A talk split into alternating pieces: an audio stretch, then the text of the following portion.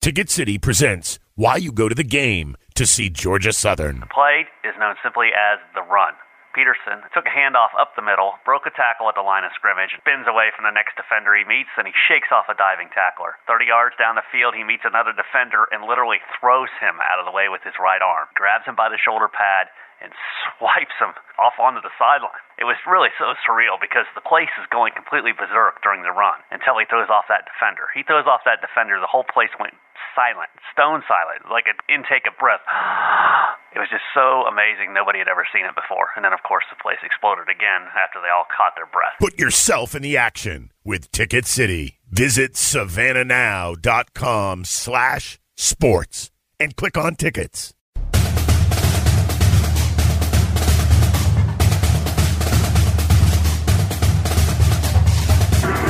Adrian Peterson is taking care of things right now. down the sideline. If he can get loose, he's gone. Eligwe will score. to Wesley Fields. Touchdown, Georgia Southern. All right, welcome to another episode of Georgia Southern Extra. I am Travis Jaudon, the beat writer for Georgia Southern Athletics at the Savannah Morning News. I'm joined as always by Greg Talbott. Greg, how are you? Doing good, uh, pretty good, Travis. Here we are, you know, home stretch. I can't believe this season went that fast. Yeah, it's gone by super fast, and it ended on a high note for Georgia Southern with a 35 14 Georgia State win on Saturday at the former Turner Field in Atlanta, now Georgia State Stadium. Let's call it Paulson Stadium North. yeah, I mean, it felt like that on Saturday. So we'll, we'll run through that real quick and then talk mostly about uh, bowl possibilities and what that holds for Georgia Southern, and then give out some regular season team awards from Greg and I for the Eagles. But let's start with um, our four downs. And I'll start, Greg, and say bravo, Eagle Nation, because Saturday, like we said, it felt like it felt like Paulson North in Atlanta. There was a lot of Georgia Southern fans up there. There was a lot of noise and energy, and I guess as Chad Lunsford would call it, juice coming from the coming from the Georgia Southern faithful. And it was the first time all year. You know, I'll be honest. It was the first time all year that I felt that Georgia Southern fans had an impact on the outcome of a game. You could say App State, but I think the play of Georgia Southern had more of an impact for App State. I'd had the end of the Arkansas State game too. Maybe, yeah, you could say that. I- I would. I mean, and that's okay. I'm okay with that. But Saturday, from start to finish, I mean, even when the teams were running out of the tunnel, it felt like Georgia Southern was outnumbering them uh, in the stands, and they were certainly out talenting or more talent on the field. Out talenting, out talenting. Who gave you a degree again? So I think, uh, yeah. So like I said, it was the first time that they've impacted the game, and you know, for me, the the troll job of the tomahawk chop during the game was just excellent, and I'm all for that kind of thing. What got me, Greg, was that the Georgia State band started playing. They tried to play "Shake Your Tail Feather." I don't know if you know that song, but Do I know that song? So Travis, you- we're the same age. That was a that was a jam in seventh grade. In Yeah, I remember. It took me back a little bit, but I don't know that they realized how the song starts and its similarity to the tomahawk chop.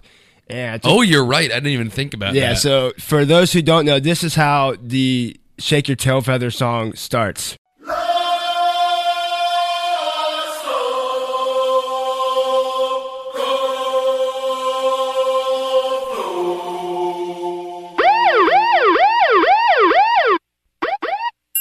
Dun put dun dun dun. We Yeah. do it for fun. Ha ha dun dun. So that dun. sounds that sounds a lot like uh, the tomahawk chop to me, and I don't know that Georgia State knew that, um, and it played right into the hands of Georgia Southern fans, so they took full advantage of it. Greg, what do you got for second down?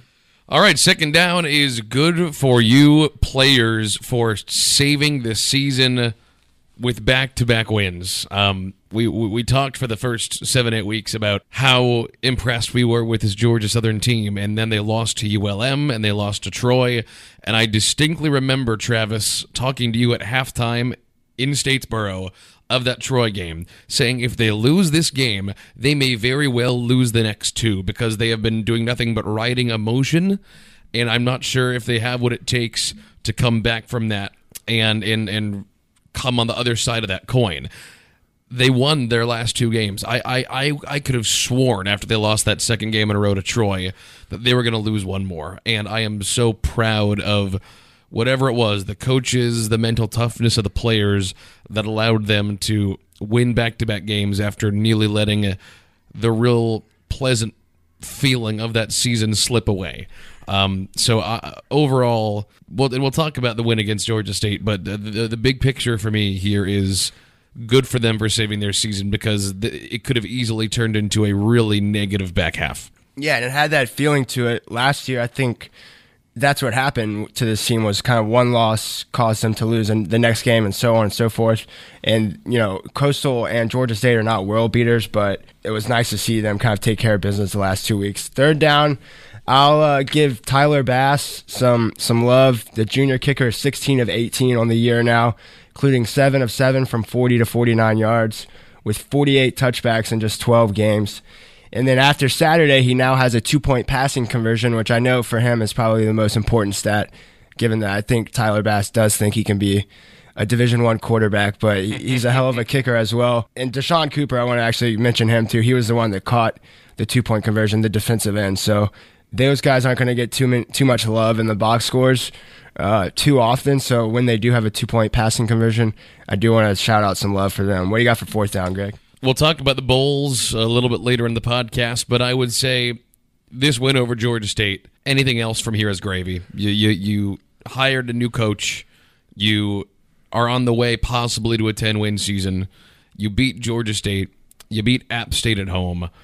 Anything else from here is gravy. Chad Lunsford did his job and more in year one on Saturday. Yep, I fully agree. Let's jump right into a Georgia State recap, and we'll be quick on this uh, given that we're a few days removed from it, and also, uh, you know, a lot of you guys were either at the game, it sounded like, or definitely saw the game. But 35 14 win for Georgia Southern.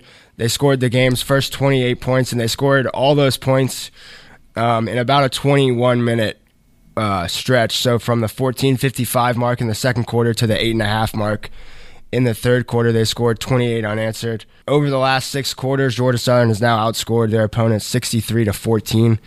Uh, I thought Wesley Fields and Shai Werts were clearly the two MVPs of the game. Fields had 16 for 151, and Werts was really good again in the passing department and the rushing department. Shai Werts finished with 75 rushing yards on 13 attempts and a touchdown.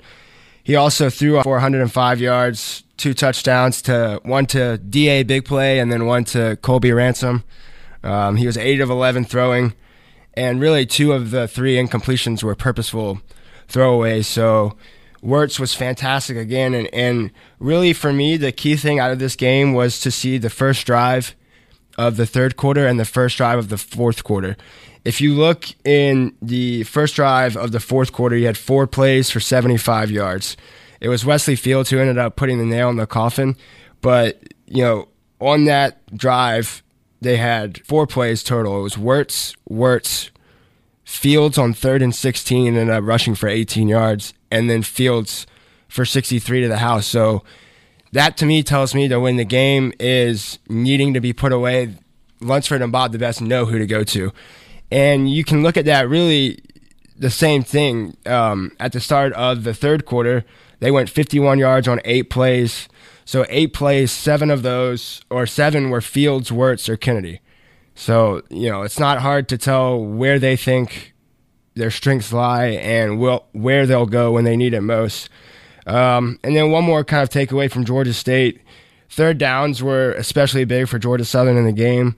They haven't been really I mean, statistically, they haven't well, even been they, average. They started the season. I mean, God, what what game was it that I broadcast? I think the third home game it, against Arkansas State or South Alabama. Entering that game, they were like the number one third down offense in the Sun Belt Conference, right. and then all of a sudden, the second half of the season, they plummeted to the bottom half of the conference standings. And we've talked about it before. I think that has more to do with first and second downs than, than the actual third downs. They just weren't they simply weren't getting enough yardage on first and second down to convert at a at a high rate on third down. But on Saturday they were eight of thirteen uh, total, which is not you know not eye popping, but it's solid sixty two percent. And the biggest thing out of that is the second half they were five of six. So that's how you put a game away, and that's how you finish a team. And again, the third and sixteen for Wes Fields, his eighteen yard run kind of allowed the drive to continue. Well, the next drive or the next play, he finished it off with a 63 yard run. So, you know, I was really impressed by the entire team, but most notably Shai Werts and Wesley Fields. Yeah, and my big takeaway was that this was a this was a big play game for Georgia Southern. Their offense at times this year has struggled to to break big plays, especially later in games. But the fact that so many home runs were the reasons for drives ending in the end zone was was particularly helpful moving forward into the future and and giving me some optimism about the the way this team can round itself out next year. Yep. So, Greg, let's jump into some team awards. We'll give them out for us, and we'll just kind of run through them quickly so we'll have time to get to the bowl game and to where we think Georgia Southern will be going and, and maybe who they'll be playing. Um, I'll start first on this one, Greg. We'll go to Offensive Player of the Year, Defensive Player of the Year, Unsung Hero, so someone that really we haven't given love on the show before, Biggest Surprise, and then Team MVP. So, Offensive Player of the Year for me, Greg, is Wesley Fields. And you know that's not you know that's not a surprising pick I don't think. But without Wes Fields the whole offense changes. And in the way that without Wes Kennedy the whole offense changes. And the, you know every defense that plays Georgia Southern knows Wes Fields is going to be the marquee back. And he still managed to have really high level production he's probably going to rush if you know if he goes for 50 plus in the bowl game he'll rush for a thousand yards having missed one game so that it's been impressive to me to watch him work all year and kind of the way he goes about things on and off the field have impressed me the most. And so for that, he's my offensive player of the year for Georgia Southern. This won't surprise you, uh, although I love the way Fields played this year. Mine is Wesley Kennedy, and because not necessarily because of uh, late season stats. We know that the, the back half of the season wasn't quite as explosive on the whole as the first half of the season, but he managed to with the help of Bob DeBesse and Chad Lunsford, create a role for himself in, in a way that I haven't really seen in, in a couple of years. The, the first half of the season, and we know it sounds like he'll play running back more next year, but the way they used him in the first half of the season and then sparingly in the second half of the season, finding ways to get him the ball downfield, stretch the field, out of the slot, out of the running back position, out of the option he became the most dynamic player on the field to me outside of Shai Werts, and I think we're I think we're just seeing him get started. So I think this year was a great appetizer onto what I think the next two years are going to be for Wes Kennedy. Yeah, I fully agree with you. Let's jump to defensive player of the year, and Greg, for me, it's Monquavion Brinson, and I, I know that there have been games where Brinson has not performed to the level that we expected of him, but I think that that's a product of him having performed so well before the two games that he struggled in, which just so happened to be the two Georgia Southern losses. But he started now. He started 24 consecutive games for Georgia Southern. He's kind of been the guy that you can pencil in no matter what put him outside one on one on whichever team they're playing, whoever their best receiver is, and then you can kind of, as the season went on, you could kind of start eliminating that receiver from the stat book, really, because we saw against, uh, let's see, I think it was Arkansas State that Brinson shut down their number one. South Alabama. South Alabama certainly shut down Troy. Jamarius Way. Yeah, and then Troy. And the mark of a good cornerback, and we've said this on the show before, the mark of a good cornerback for me is if at the end of the game if we don't even know that you played because that means the ball is not coming your way. They're not throwing the guy you're covering the ball. And as much as the Georgia Southern secondary struggled and the linebacker unit struggled on passes across the middle, they were equally as effective at preventing the the sideline passes and really the one-on-one routes. Brinson had a big hand in that and you know, not to mention you know about everything he does in coverage, but he's also been one of the team's leading tacklers all season long. And for a cornerback to do that shows me that you're willing to step up and make a tackle when perhaps somebody else could have. So for me, Brinson, you know, has kind of been hot and cold for some people, but for me, he's the defensive player of the year for Georgia Southern because of, you know, just his consistency and him showing up every day. Yeah, and both he and he and Kindle Vildor Jr. So we're going to have both of them back next year, and that's going to make for one of the best one-two tag team secondary combos in the Sun Belt Conference. Yeah. Uh, mine is is kind of a cop out. I'm actually going to go with the entire defensive line. Boo! Yeah, because Scot Sloan, if Scot Sloan is really my defensive MVP, but uh, in order to keep this fair and choose players, the fact that with a three-man front they were able to so often get to a quarterback and pressure a quarterback and clog up the hole for for runs up the middle. Uh, that that was the the joy for me is seeing a team go from a 4-3 to a 3-4 have a lot of linebackers drop back in zone coverage or man coverage and still be able to stop the run. Yeah. That was so impressive to me and I and also credit the new strength and conditioning coach, credit Scot Sloan, but the defensive line to me was the the greatest surprise of the year. And here's the thing. There were games where the Southern secondary despite a lot of the star power got gashed there were not a lot of games where the Georgia Southern defensive line got gashed. Yeah, no, I can't. And we haven't really talked about it too much on the show, but it, it's been impressive. They've been able to stop the run all year. I can't think of any games where they've really been gashed by the run. So let's see. Our next award will go unsung hero, and and this is just maybe a guy, or in Greg's case, a unit of guys um, who we haven't touched on in the show all year, and kind of just wanted to get some love before the end of the season. Um, I'll go with. Uh, I'll take a page out of your book, actually, Greg. I'm going to go with the snapper and holder, Ryan Langan and McGill Bowerly. I talked earlier about Tyler Bass's big season. That's not really possible without this long snapper and the holder. And as unsexy as those positions are, they're equally as important because if they go wrong, like if you're bad at long snapper, everyone's going to know immediately you know, and if you're good, no one's really going to know. No one's going to know your name. And so those two guys have been really good all season, and they've been a big reason why Tyler Bass's season has gone the way it has, which, which has led to a 90% field goal percentage. So those two guys have been really good all year long, and I wanted to give them some love before the end of the year. You're also going to give me a boo for this one, and it's also kind of a, a weird cop out, but I want to take the second to say that the unsung hero of the Georgia Southern season was you, Travis, because you started the Thank you, podcast. You have been a objective reporter that real fans of Georgia Southern, I think, can appreciate. You've given uh, honest coverage in a program that doesn't always get the most honest coverage. So thank you for being one a good dude, two having me on your show every week, but three programs outside of major media markets so often don't get honest, thoughtful, pretty objective coverage because when it's in a smaller town like Savannah or Statesboro, because they're the only game in town, people just take the homer side. You have managed to be fair and likable while also maintaining your objectivity. So that's another cop out, but I think you are the unsung hero, and I think producer Zach would agree, right, Zach? I do agree. Thank you, Zach. Well, thank you guys. That's very kind of you. I'm, I'm humbled. Uh, let's jump to the biggest surprise of the season for me. It's That been- you didn't get fired. Just kidding. Yeah, not yet. Not yet. We still got a bowl game to play, though, Greg.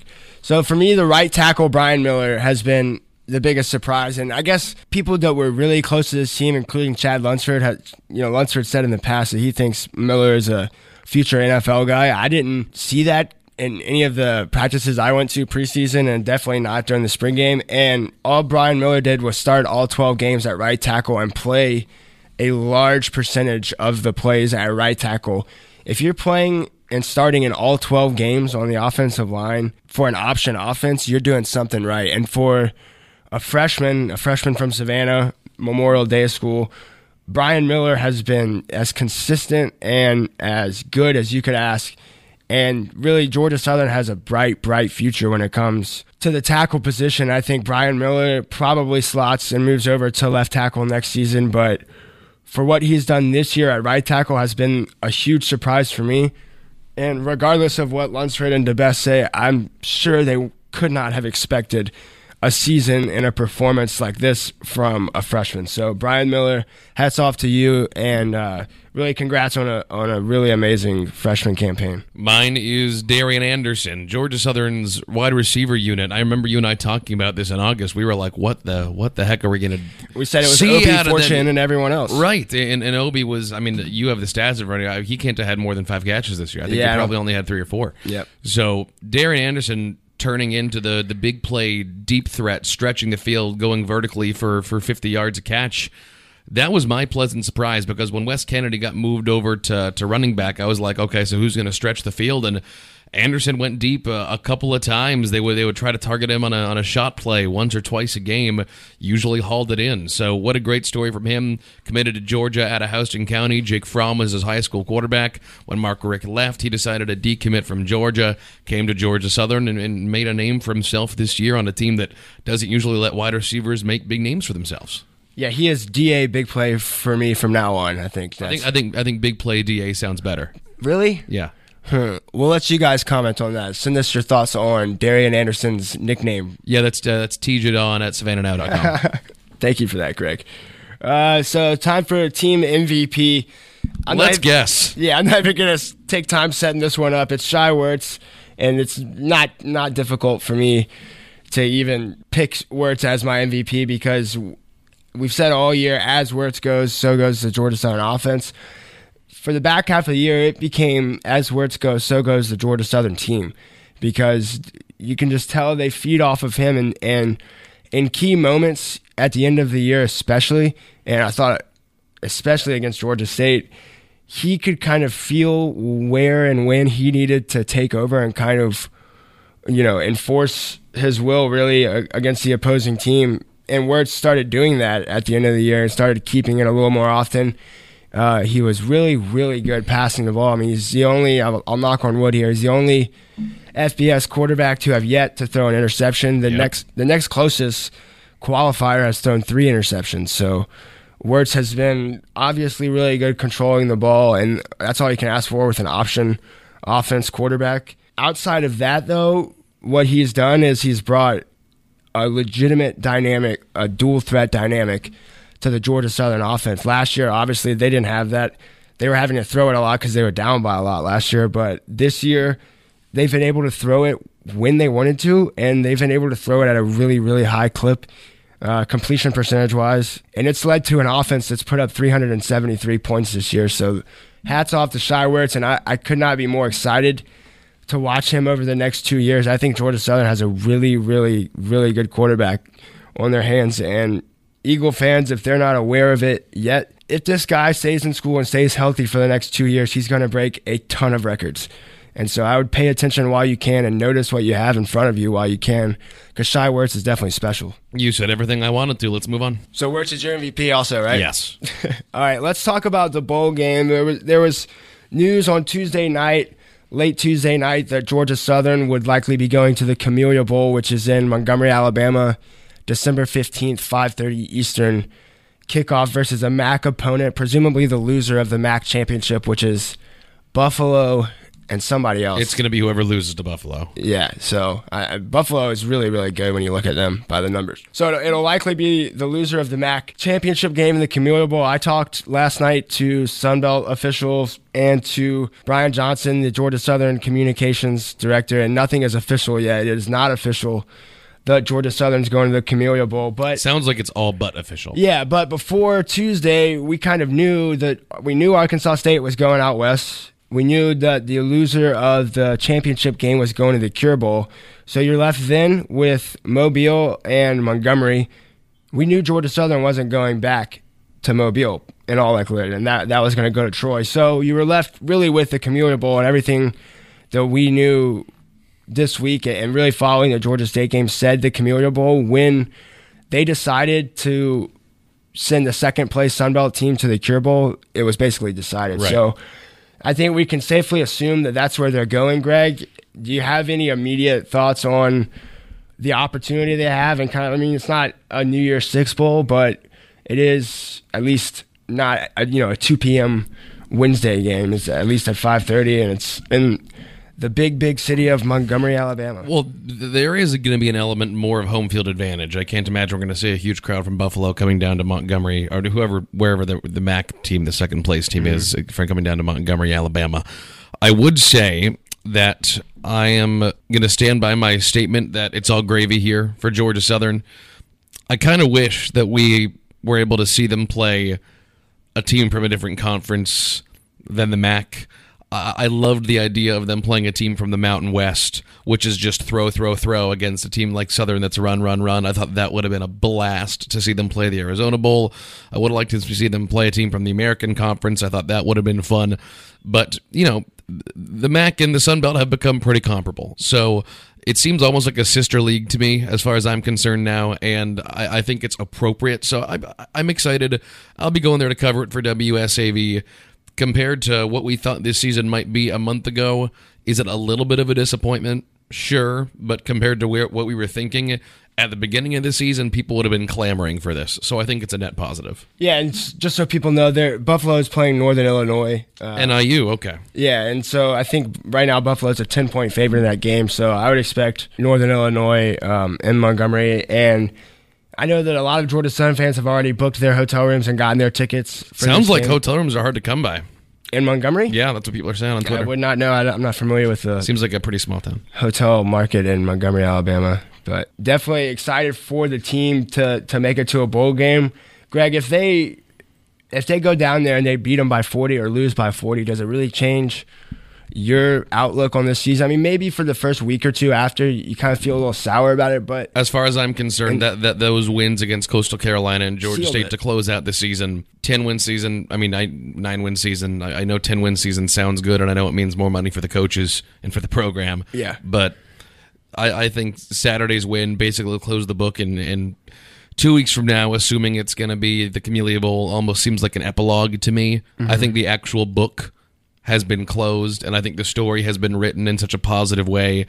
I feel like this is just going to be a, a, possible tiny little epilogue cherry on top. As far as I'm concerned, the positive story has already been written, and the season is, for all intents and purposes, in a positive way. We can close the book. Yeah, I, I mean, I agree with you. I think the most important thing about making a bowl game is you get these extra practices for the young guys, uh, especially.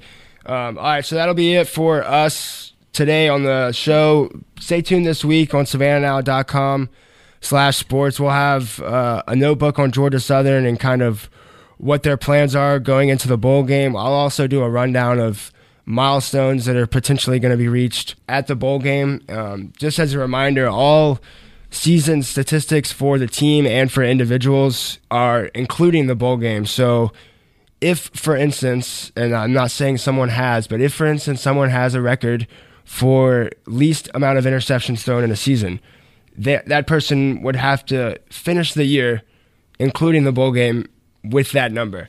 So, just as an example, that's one. Just to keep that in mind, uh, there are also plenty of team numbers that Georgia Southern's probably going to set some records, especially at turnover margin where they're plus 22. Um, so, definitely a lot of stuff coming up. So, keep an eye on savannahnow.com and then tweet at us at Jaudon Sports and at Greg Talbott. Was it just Greg Talbott? Just Greg Talbott. Just Greg Talbott. We've talked about that before. No underscores in yours, right? And don't email me. GSU Greg Talbott. uh, you got anything you want to tell the folks, Greg? No, that's uh, that's it for me, man. No more high school football for the year. All we have left around here is Savannah Christian playing on Friday night, but that's not going to be on live TV because the GHSA charges way too much money. So we don't do that. We told them a couple years ago to take a hike. So no live high school football broadcasts, and now all we're working on is trying to set up Georgia Southern basketball uh, games for the year on WSAV, and hopefully we can announce that pretty shortly. And the Eagles on the hardwood are now five and one. They lost their first game last Ugh, night. brutal last night. Yeah, the ETSU is, is actually a good team. So Georgia Southern will be playing Thursday night uh, at 9:30 against at Arizona. Uh, you may have heard of them. They're kind of a basketball school, so that'll be a test for them. Second best program in the Western U.S. Ah, man, get out of here, Gonzaga. Beat Duke, baby. Number one. This episode of the Georgia Southern Extra podcast is brought to you by the Savannah Morning News' Empty Stocking Fund. Since 1971, the Empty Stocking Fund has been making sure all needy children will have a reason to smile on Christmas morning. Countless readers have shared their blessings with those in our community who are suffering hardships during the holiday season. All contributions are appreciated and will be acknowledged in the manner requested by donors. To donate, please send checks made payable to SCF Empty Stocking Fund to 2225 Norwood Avenue, Suite B, Savannah, Georgia 31406. Again, that is 2225 Norwood Avenue, Suite B, Savannah, Georgia 31406. And make sure to label it SCF Empty Stocking Fund. Thank you and happy holidays. All right, we're joined by Mike Anthony, the sports editor and Georgia Southern beat writer at the Statesboro Herald. Mike's been covering Georgia Southern since 2015. and knows the program really well. Someone whose opinion on Georgia Southern and Georgia Southern football I value a lot. And so I thought it would be a good idea following the regular season to have Mike on and kind of recap the significance of this season and more importantly, the significance of the most recent win over Georgia State. Mike, thanks for joining us. Glad to be here. All right, man. I first want to start with Georgia State and kind of where you would rank it. I mean, obviously, you've been around Georgia Southern uh, longer than, than I have now that I've been around Georgia Southern for 12 games. But so you would have a better idea, I think, of kind of where it fits in the importance of games. I mean, obviously, Georgia State wasn't a big juggernaut coming into this, but having lost to them three years in a row and then coming at the end of a really, really successful season, it was important, I thought, that Georgia Southern win and, and win convincingly, and they did that. So, where does this game kind of fit in its significance and this win fit in its significance for Georgia Southern uh, since they joined the FBS? Well, I think it depends on how you're looking at it. I mean, you've got the practical side of it, which is just what you pointed out that, you know, coming into this game, Georgia Southern was an overwhelming favorite. They were the team that already was on its way to a bowl game. Georgia State was a team that, other than trying to notch another win in a, in a rivalry game, didn't have anything else to play for. So, you know, on that side of things, it was just the Eagles taking care of business. Uh, on the other side of things, I know it was big for the the seniors. Uh, most of the seniors on this team had only ever beaten Georgia uh, Georgia State by standing on the sidelines during their redshirt year as a freshman, if even then. Uh, otherwise, they've been on the field for three straight losses. So emotionally, psychologically, good for that. I know it's good for the younger guys who wanted to win it for those seniors that they knew had been through three losses. So, you know, talking to you've been there alongside me with uh, uh, Coach Chad Lunsford for all these press conference uh, conferences throughout the year. They're gonna say that it's just another win. I would say it's a little bit more than that. I wouldn't say it's anything yeah. groundbreaking, but definitely good to to get that collar off of you against a team that's in state and that is going to savor a win over you more than any other in the season. Yeah, well, let me ask you this, Mike, and obviously we, let's not spend a lot of time on it because it didn't happen. But out of curiosity, what would have been the feeling you think uh, around the program and around the season as a whole had Georgia Southern slipped up and lost to Georgia State? Obviously, that would have been a huge upset for the game just being uh, you know 10 plus point spread. Yeah. But how would it have made the season that was and is successful kind of a little bit blemished. Maybe the best way I could put it is it would be like if Georgia Southern ran, you know, a, a hundred yard dash, and going into this season, you know, people picked them to to be maybe a little bit faster than usual, but not a great sprinter. Well, Georgia Southern, you know, they exceeded all expectations. They did better than anyone thought they would. You know, even qualifying for a bowl would have been viewed as a big success going into the season. Instead, they finished up nine and three, a chance to get ten wins this year. So I guess maybe a loss in that game would have been like if they had won that 100 yard sprint and then stubbed their toe after crossing the finish line. it would have really hurt. Nobody would have liked it. But at the end of the day, they still accomplished more than anybody thought they would at the beginning of the season. One thing we know for sure is that if Georgia Southern, the football team, was a sprinter, they would be a blue collar sprinter and not a sexy sprinter. We can agree on that. Well, right? according to Chad Lunsford, yeah, but they'd be they'd be a heck of a sprinter though. Those guys can go.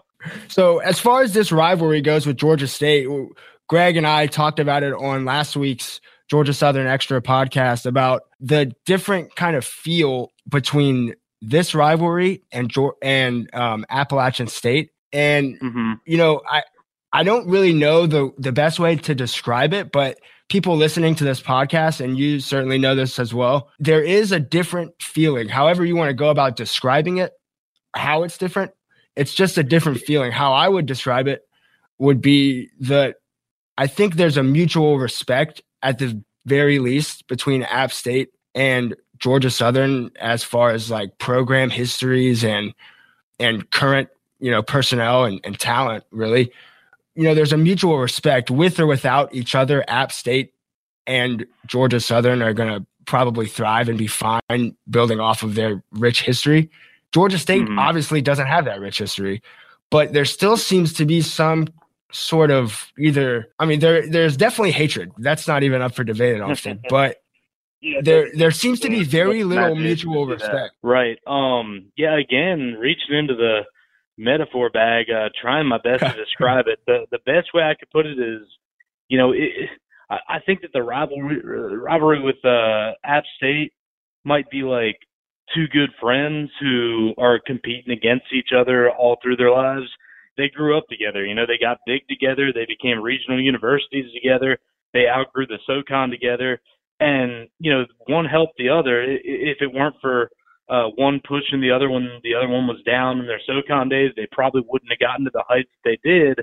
So I think that's where that respect comes from because even on the darkest day for App State when Georgia Southern gets them, or even on you know a, a bad day for Georgia Southern when App runs it up against them, they know that at some point they owe some of their success to the the other team always being right behind them and ready to take their spot the second they slip up.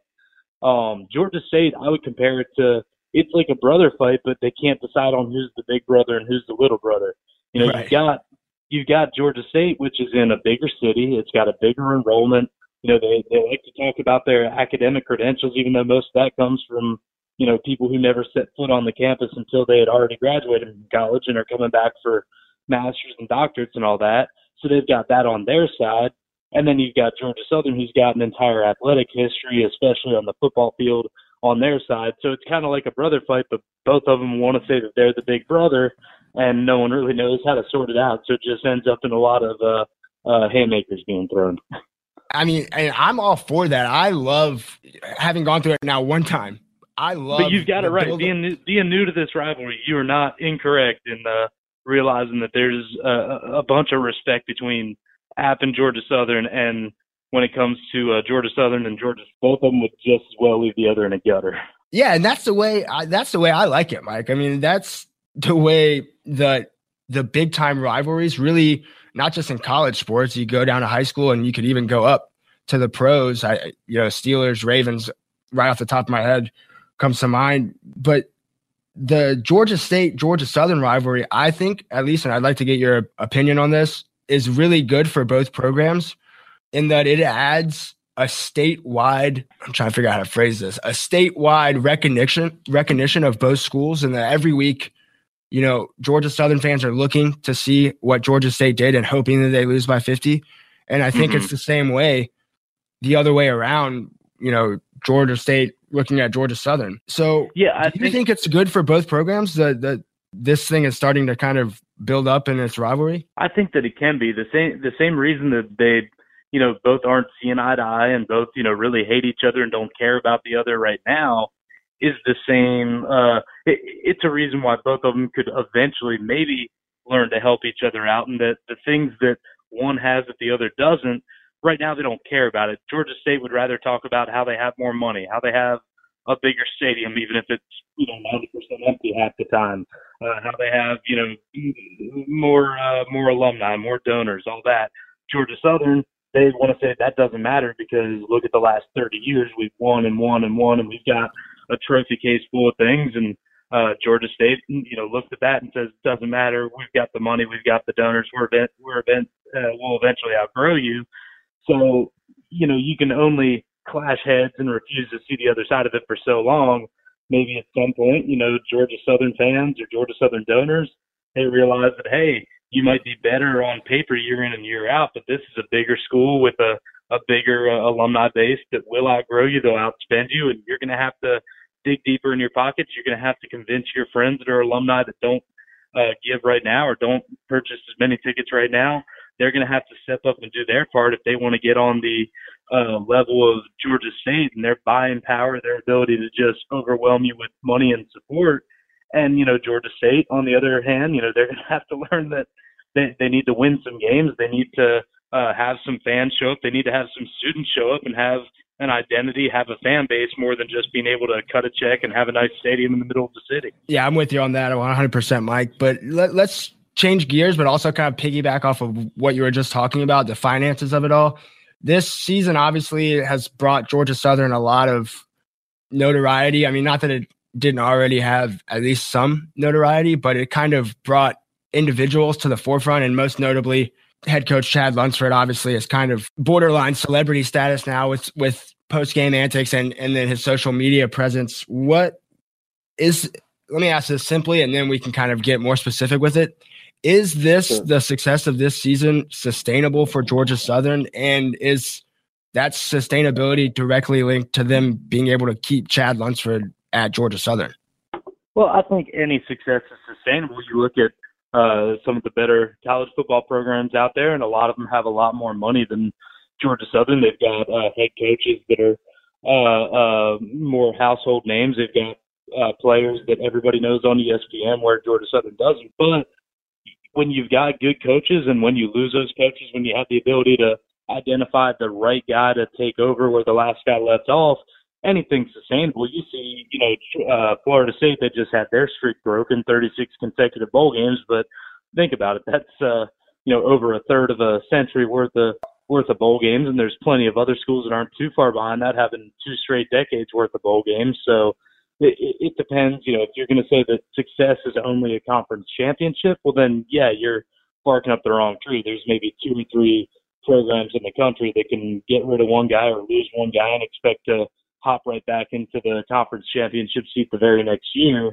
But I, I think that yeah, this is sustainable for uh, Georgia Southern. They've done it before. They've weathered coaching changes before, and what you said about you know Coach Lunsford being kind of a man of the people right now. You know, it's easy when the when the uh, wins are coming in, but I really think that it showed more in the the two game losing streak that Georgia Southern had, where he right. was able to to take those punches and not only keep the fans on his side, but keep the team on his side and have them finish strong. That to me says that this is a guy that, as long as he's here, is going to be able to do good things for this program. All right, Mike, and then we'll wrap up with this uh, final thought and question.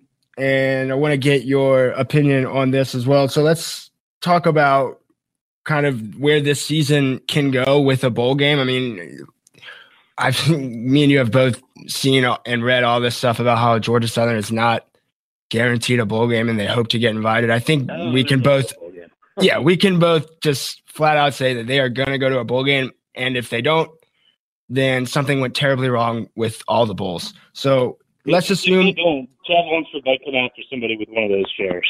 Yeah, I think maybe all the chairs. right. So let's assume that they go. They're going to the bowl, a bowl game. Let's not guess which one, but let's assume they go to a bowl game and play a team that is at least record wise, statistics wise, ranking wise, on par with them. Okay.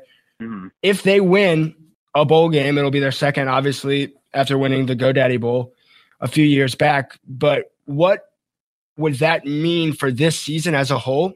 Um, and obviously, we're, you know, it's not done yet, but where would you put a 10 and 3 Georgia Southern season this year coming off 2 and 10 last year?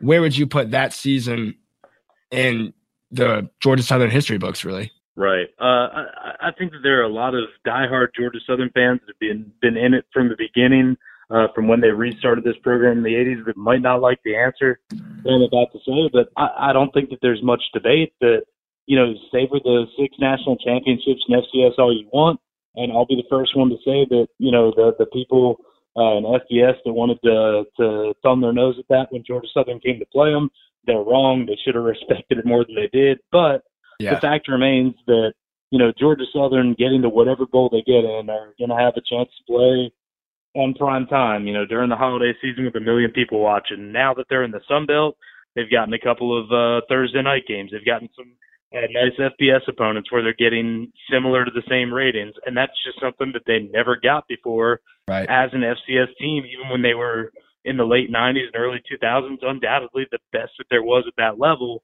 So, you know, save a special spot in your heart for that. Cherish it. I know I do. I like watching those old films as much as anybody. Yeah, they should be. They if, should be cherished. Right, and if and if they win, but if they win, and even if they don't, eh, the fact that they get to another bowl game, I think this is you know the second best season in history, aside from uh, or maybe third. You, you know, running the table that first year, if only they could have gone to a bowl in 2014 when they weren't allowed because of NCAA. Who knows what? I don't know what they're up to in Indianapolis. they can do whatever they want there. To me, that's the well-oiled machine that is the NCAA. Yeah, to me that was more impressive than even uh, uh, 2015. Uh, your first year, the first team ever to go undefeated in conference play in their first year in FBS. Yeah, that was incredible. They were really robbed of a chance to just play as Georgia Southern fans would say, one more time. They deserved it that year. But to answer your initial question, this year you got to put it right up there with uh, the other bowl victory with 2014. not just for what they overcome overcame from uh, 2017 to 2018, but just the fact that they're now right back in the mix and hopefully with uh, not too many guys departing, they're going to have some holes to fill. But with uh, Lunsford and his group and what they've shown they can do in recruiting and what they showed they could do on the field from one year to the next, you've got to have high hopes that they can just keep this momentum and keep going into 2019. All right, Mike. Well, yeah, we appreciate you joining us, man. And I, I hope your Phillies can figure out a way to match the Braves' two moves today, signing Josh Donaldson and Brian McCann. I know you're worried about that, right? Well, I mean, eh, if I had 23 million extra dollars to spend on one year, I wouldn't spend it on a guy who won something four years ago. But that's just me. Boo, Mike. Spoken like a true Phillies fan. All right, but we'll appreciate you joining us. All right, man.